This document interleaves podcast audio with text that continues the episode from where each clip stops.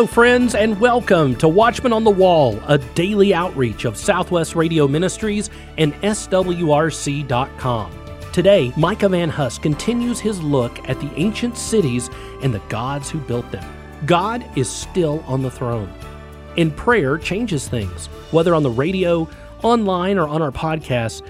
Thank you for connecting with us today. We're so glad that you're here. If you're new to the broadcast, be sure to pick up the new listener pack. In the pack is a welcome letter with history about the ministry, the latest issue of the Prophetic Observer, and we've got a free gift. Call 1 800 652 1144 and get your free new listener pack today. 1 800 652 1144 or online swrc.com. Micah Van Huss is back to continue his examination of the days of Noah, the Nephilim, and the demonic construction of the ancient cities.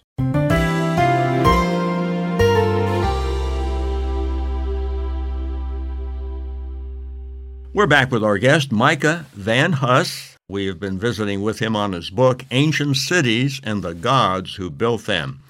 Mike, it's great to be back with you on today's show. Thank you, Pastor Larry. Thank you for having me. You know, Ancient Cities is the first book in a series planned to cover the depth and breadth of the marginal mysteries that are of concern to the careful student of the Bible. There's lots of those mysteries. Tell us about what you're planning, and I know you've got a whole series on the DVDs, but where are you going with this? Well, our solid plan, meaning that we have already mentioned the series names and presentations and on social media, we have finished Ancient Cities and the gods who built them. I do intend to, in the future, do a second Ancient Cities because there's so many awesome cities that we still need to get to, but I have fun doing these ones. Currently, I am working on my next book, my next show, next podcast, The Earth as It Was. Pause there because that is the earth before the flood of Noah, how the earth was fascinating topics from the firmament, which I believe was likely a layer of ice in our atmosphere, the canopy theory. Well, most of the canopy theory. I don't agree with all of it. We talk about dinosaurs, men's long lives, all kinds of awesome stuff from the earth before the flood of Noah. Did some awesome Photoshop work, got some ice in the sky, some firmament looking stuff for the last presentation. The next series, after we're done with the earth as it was, will be secret societies, where we'll get into anything and everything, but planned so far the Freemasons Masons, Illuminati. Now, you're not a conspiracy theorist, are you? Depends on the topic. well, there have been conspiracies since the fall, so yeah, I know that. From being in politics, I'm used to being called all kinds of things. So uh, call me whatever you want. I just enjoy studying it, and we'll talk about it and see what we can find out about it. We also get into the Knights Templar, Bilderberg Group, the Bohemian Grove out in California. Fascinating place. Uh, Alex Jones from InfoWars broke that one, filmed some of it. And so just fascinating stuff. So I'm looking forward to getting into secret societies after we finish the Earth as it was. Now, I think I need to tell our listeners, most of them have not met you, but Micah Van Huss is a big, muscular fellow with bulging muscles, and you are in the Marine Corps, also in the state legislature in Tennessee. That is correct. My life has been in segments of eight years. I served eight years in the Marine Corps as a scout sniper, over in Iraq three times, in Afghanistan once. And then after that, I served in the Tennessee House of Representatives, Washington County, Tennessee, for eight years. We passed the Tennessee Heartbeat Bill, worked on constitutional carry of firearms, passed some good freedom legislation, and then now we're here, the host of the Marginal Mystery Show. So I'm hoping for at least eight years here because I love studying this stuff. I've studied it for decades, even when I was in the Marine Corps, going over to Babylon itself. And so, yeah, I'm fascinated by this stuff. Well, the reason why I bring this up is because some of our listeners who don't know you, they might think this guy is a real weirdo. He lives underground somewhere, but you really don't. You're a, a red-blooded Christian American patriot. You believe in good health and other good things like that. So, praise the Lord for how God is raising servants in these last days. There's a lot of bad stuff going on, but guess what? There's a lot of good stuff going on. And that's one of the reasons why I believe that in the end times there will be, and I think we're seeing it even now, revival. But that's for another show. Well, let's get back to.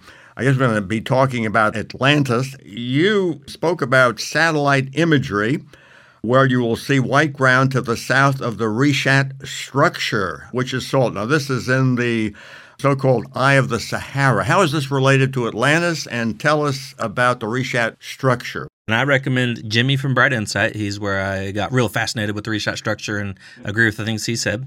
The Richat structure is as Plato described Atlantis, the measurements are within the range of what we believe a Greek stata was. Nobody knows what the Greek stata was. Some people claim they do, but there's six different mathematical explanations for what a Greek stade measurement was. This Richat structure, Atlantis had a central island of land a ring of water, a ring of land, a ring of water, a ring of land, and then an ocean that opened up to the south and mountains to the north. If you look at the Richat structure, I'm not going to sit here and try to describe it. If you're listening, you should probably Google the Richat structure. It might be easier to Google the Eye of the Sahara. It's got mountains to the north, full of rivers. You can see the white sand on the south side where it was an ocean. That is, Josh Sigurdson did an awesome YouTube exploration out there. He tasted the sand himself.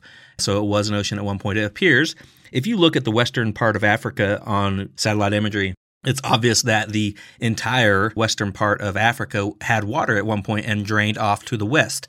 Even looking out into the water, you can see the shallow ground under the water for many, many, many, many miles where the dirt that was on top of Africa is now in the ocean.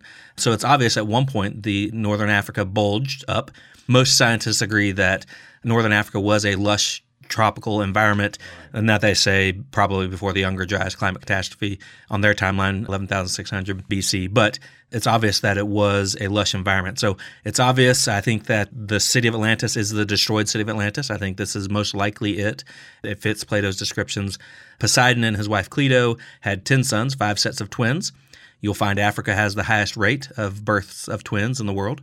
Atlantis is described as having a ton of elephants, and you'll find cave drawings of elephants around wow. this area. Uh, and this is of, desert now, no yes, elephants, yeah. A lot of elephants in Western Africa. Atlas was the first king of Atlantis, and this Richat structure is in the Atlas mountain range in northwest Africa.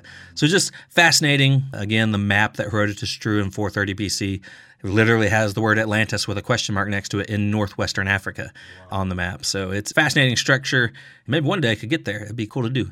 Yeah, it'd be fantastic. Well, you say that the Richat structure is in northwest Africa in modern day Mauritania. So, for those who'd like to check it out, and the spelling of Richat is R I C H A T, Richat structure. Well, let's talk about something that I find absolutely fascinating. You say Heinrich Himmler an officer in the Third Reich, planned the largest expedition ever to find Atlantis. Why would he do that? As the Nazis were trying to conquer the world, they were sending all kinds of expeditions trying to find any kind of ancient technology that would help them conquer the world. Atlantis, a lot of people say it was a utopia, but it was actually a warrior state. They tried to conquer Athens at one point. They were very much into their war. They weren't necessarily a utopia. Also, a lot of people say, well, the city of Atlantis, that's, that's just fairy tales. Well, it was also Homer who wrote about the city of Troy, and everybody said the city of Troy. It was a fairy tale too, the Trojan horse and all that, until in 1871, Heinrich Schliemann found the city of Troy. So I think that gives a lot of credence to the possibility of Atlantis having been a real location. I mean, there's all kinds of destroyed sites around our world. We as Christians know there was a global flood that destroyed basically everything, including the city of Enoch, the first city mentioned in the Bible in Genesis 4:17. The Garden of Eden was obviously a real place. The Tree of Life was a real item. So is it still here on the earth today? Did God destroy the Garden of Eden during the flood? You know, we don't know. Is it under the ice in Antarctica?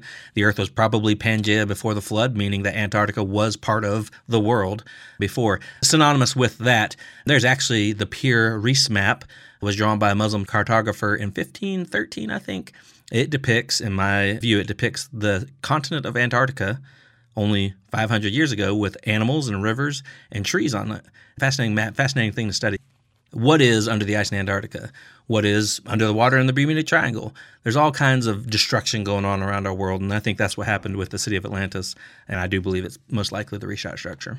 Well, you know, as you're talking and making all these connections, I'm just amazed at how the inspiration of Scripture is coming out because obviously, humanly speaking, the writers did not in their minds know all these connections and these different things, but obviously, God the Holy Spirit, who's the author of the Bible from Genesis to Revelation, knew all about it. And so you see these little clues here and there, and you say, wow, I'm just learning so much and I'm so excited about it. And you've been plumbing the depths, so to speak, already. Let's move on to the city of Eridu. It's the city that is thought to be one of the two oldest post Diluvian cities in the world. It was inhabited by the ancient Sumerians. So the question is is it possible that this is the site of the Tower of Babel? It is possible. There are ruins of a ziggurat, excuse me, not ruins, but a foundation of a ziggurat found at Eridu. Dr. Petrovich would say that this is the site of the Tower of Babel, likely.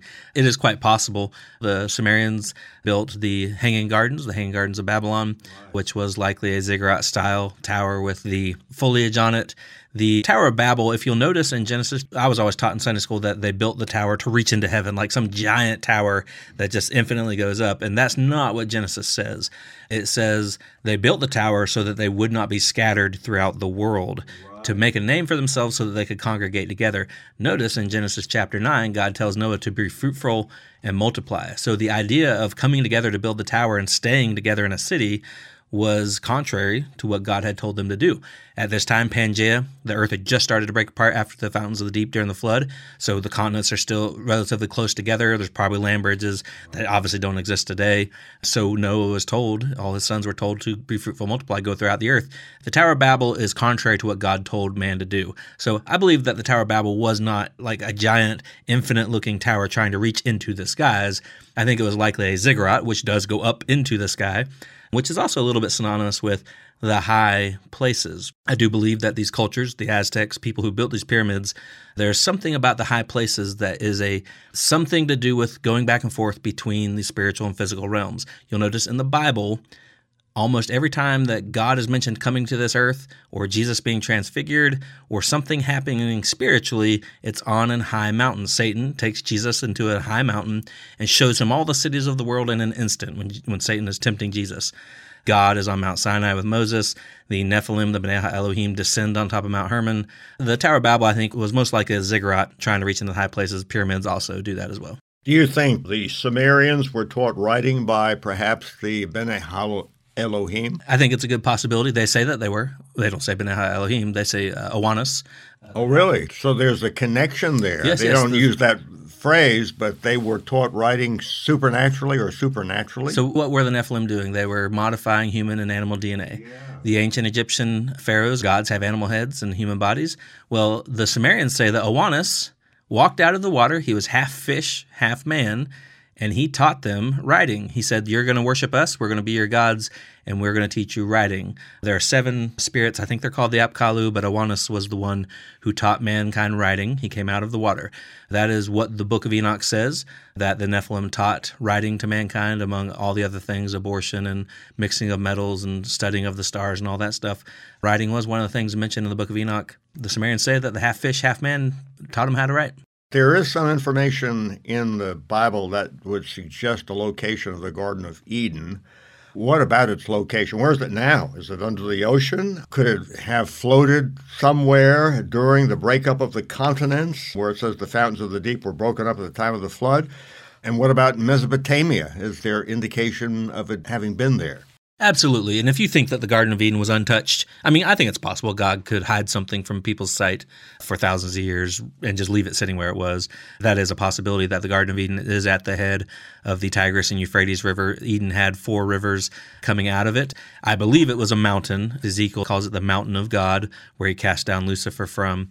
But four four rivers coming out, the Tigris and Euphrates. Now, the Tigris and Euphrates were rivers before the flood, but likely transformed if they were even the same ones after the flood.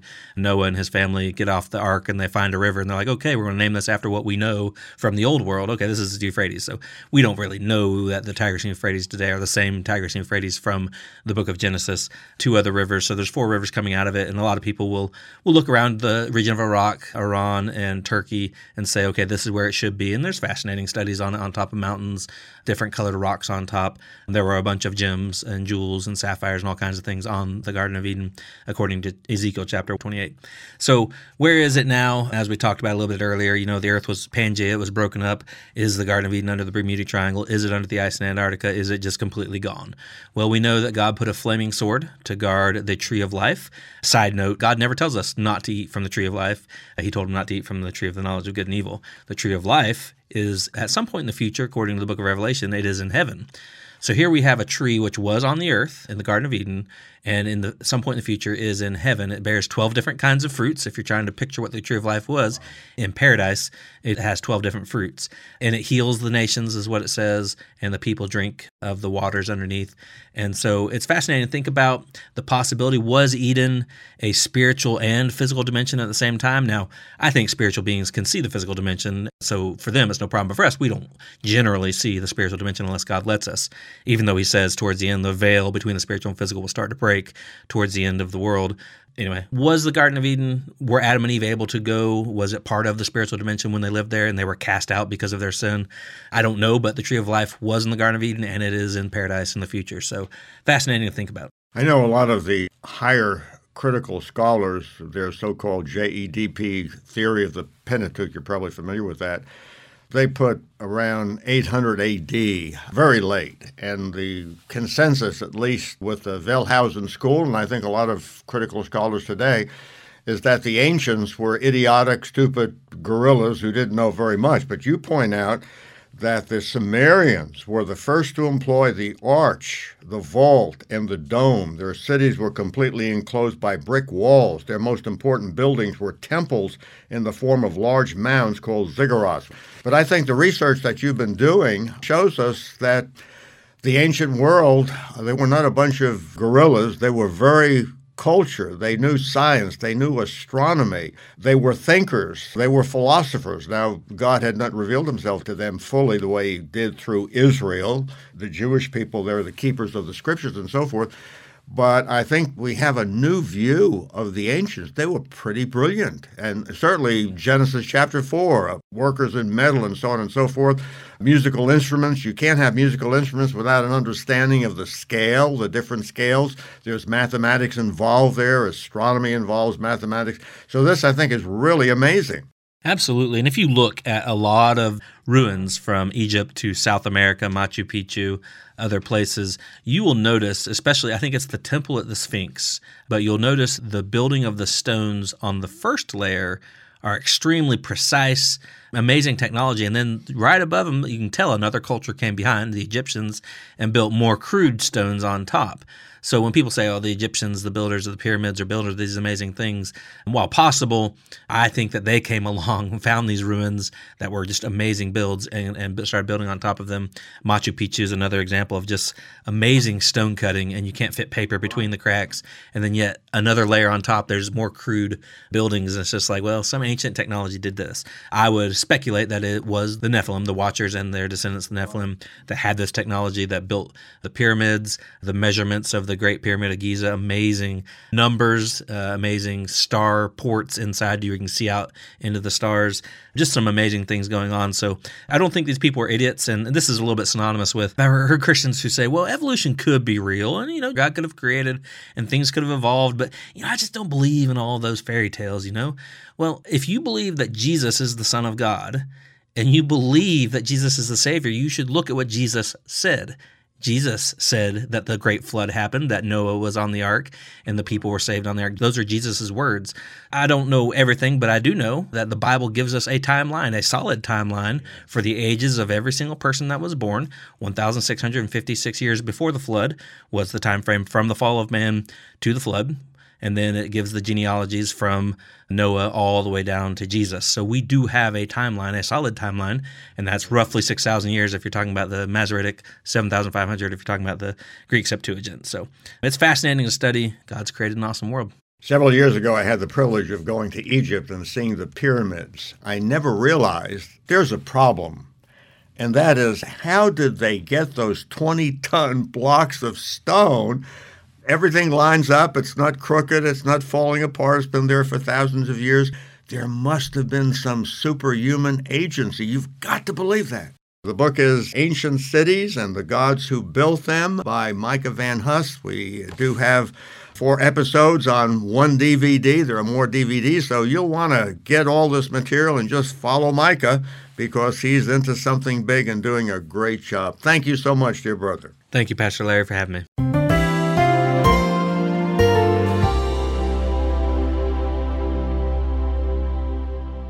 Today, we're excited to feature Micah Van Huss's book and DVD, Ancient Cities and the Gods Who Built Them. Ancient Cities and the Gods Who Built Them takes an uncomfortable look at the days of Noah and many other topics so that we can be ready for our Savior's return. Order your copy of Ancient Cities and the Gods Who Built Them book and DVD when you call 1 800 652 1144. That's 1 800 652 1144. Or order this collection online, swrc.com. That's swrc.com. And just in time for Christmas, we have a limited supply of Ancient Cities puzzles. Spend hours of quality family time putting together this Ancient Cities puzzle. Order today when you call 1 800 652 1144. That's 1 800 652 1144. December is Gleanings Month at Watchman on the Wall. Ministry President Dr. Kenneth Hill is here with some details and an update on this year's Gleanings effort.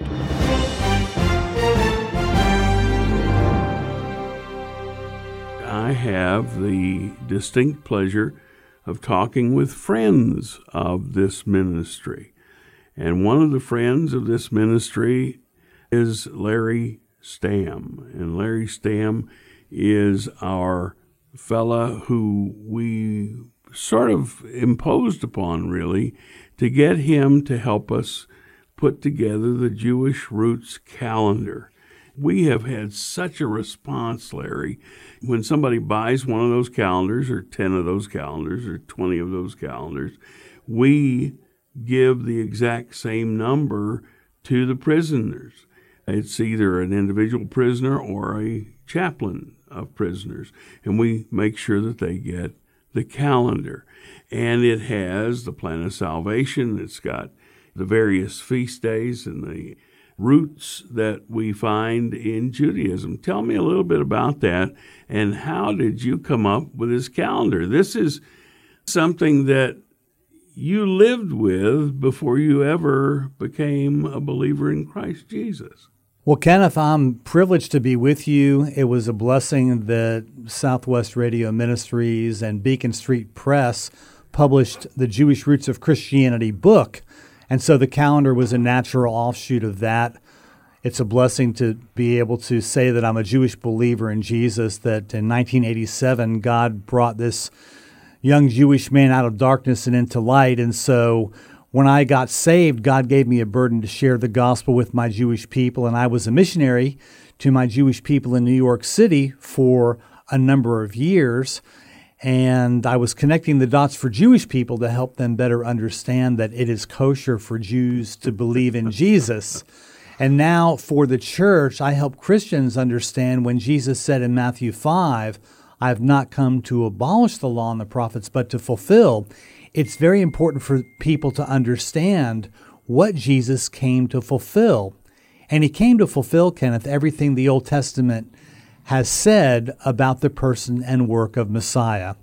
And so it's a privilege to be able to participate with Southwest and produce this Jewish Roots of Christianity calendar, a 16 month calendar. Well, this calendar is beautiful. The artwork is just beautiful in it and the information that it contains is enlightening.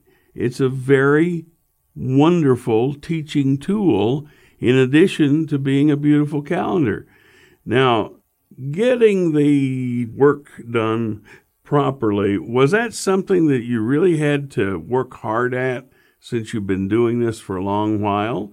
What were some of the challenges because you wanted to make it important in the lives of those who would get it so that they could understand the truth of what it is to be a follower of Jesus Christ.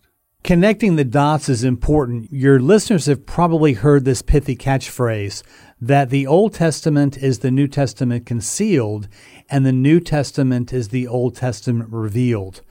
What we do in the Jewish Roots of Christianity book is we connect the dots between the Hebrew scriptures, the Old Testament, and the fulfillment of everything the Old Testament speaks about the person and work of Messiah in the New Covenant scriptures.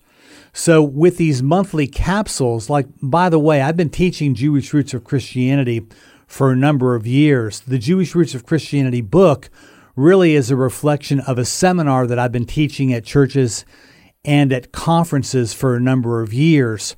So the monthly capsules for the 16 month calendar were just small little snippets. For example, I can share with your listeners that the December capsule is taken from Micah chapter 5, verse 2, where the prophet recorded that Messiah would be born in Bethlehem. And Matthew 2 1 obviously is the fulfillment. Jesus was born in Bethlehem.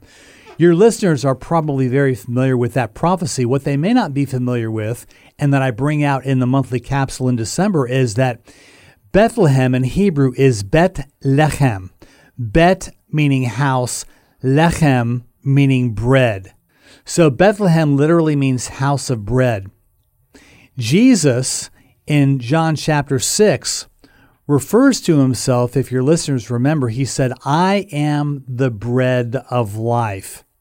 And so, what I point out in the capsule, Kenneth, is that the bread of life, Jesus, was born in the house of bread, Bethlehem.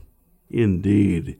And this is one of those sidelights and important parts of Scripture as you're bringing people to a better understanding. When we think of the house of bread, we think of Jesus Christ, the bread of life. And when we have the opportunity to study the Word of God and to see what these things mean and how they're connected, it gets exciting. Would you have a parting comment for us? We are in the midst of Gleanings Month here at Southwest Radio Ministries, and if God puts it on your heart, the ministry would be so blessed that you would participate and invest in this kingdom work. Friends, the Lord richly bless you and keep you. Shalom. Dear friend, as you think of how God has blessed you in this year, would you consider giving a blessing to Southwest Radio Church Ministries and the Watchman on the Wall broadcast? We would certainly appreciate your donation of any amount. And you can go online at swrc.com or you can call 1 800 652 1144 and give as God leads you to do so. God bless you, my friend, and thank you.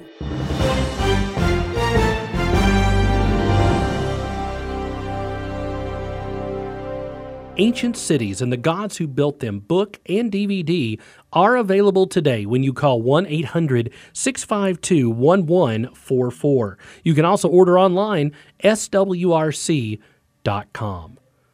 What does the future hold? Is there hope at all? Find out tomorrow from prophecy legend J.R. Church as we go inside the radio vault for a look at the Armageddon Syndrome. Be sure to tune in on your favorite radio station by downloading our SWRC mobile app or by subscribing to our daily Watchman on the Wall podcast. Watchman on the Wall is a production of Southwest Radio Ministries and is supported by faithful listeners like you. Visit swrc.com.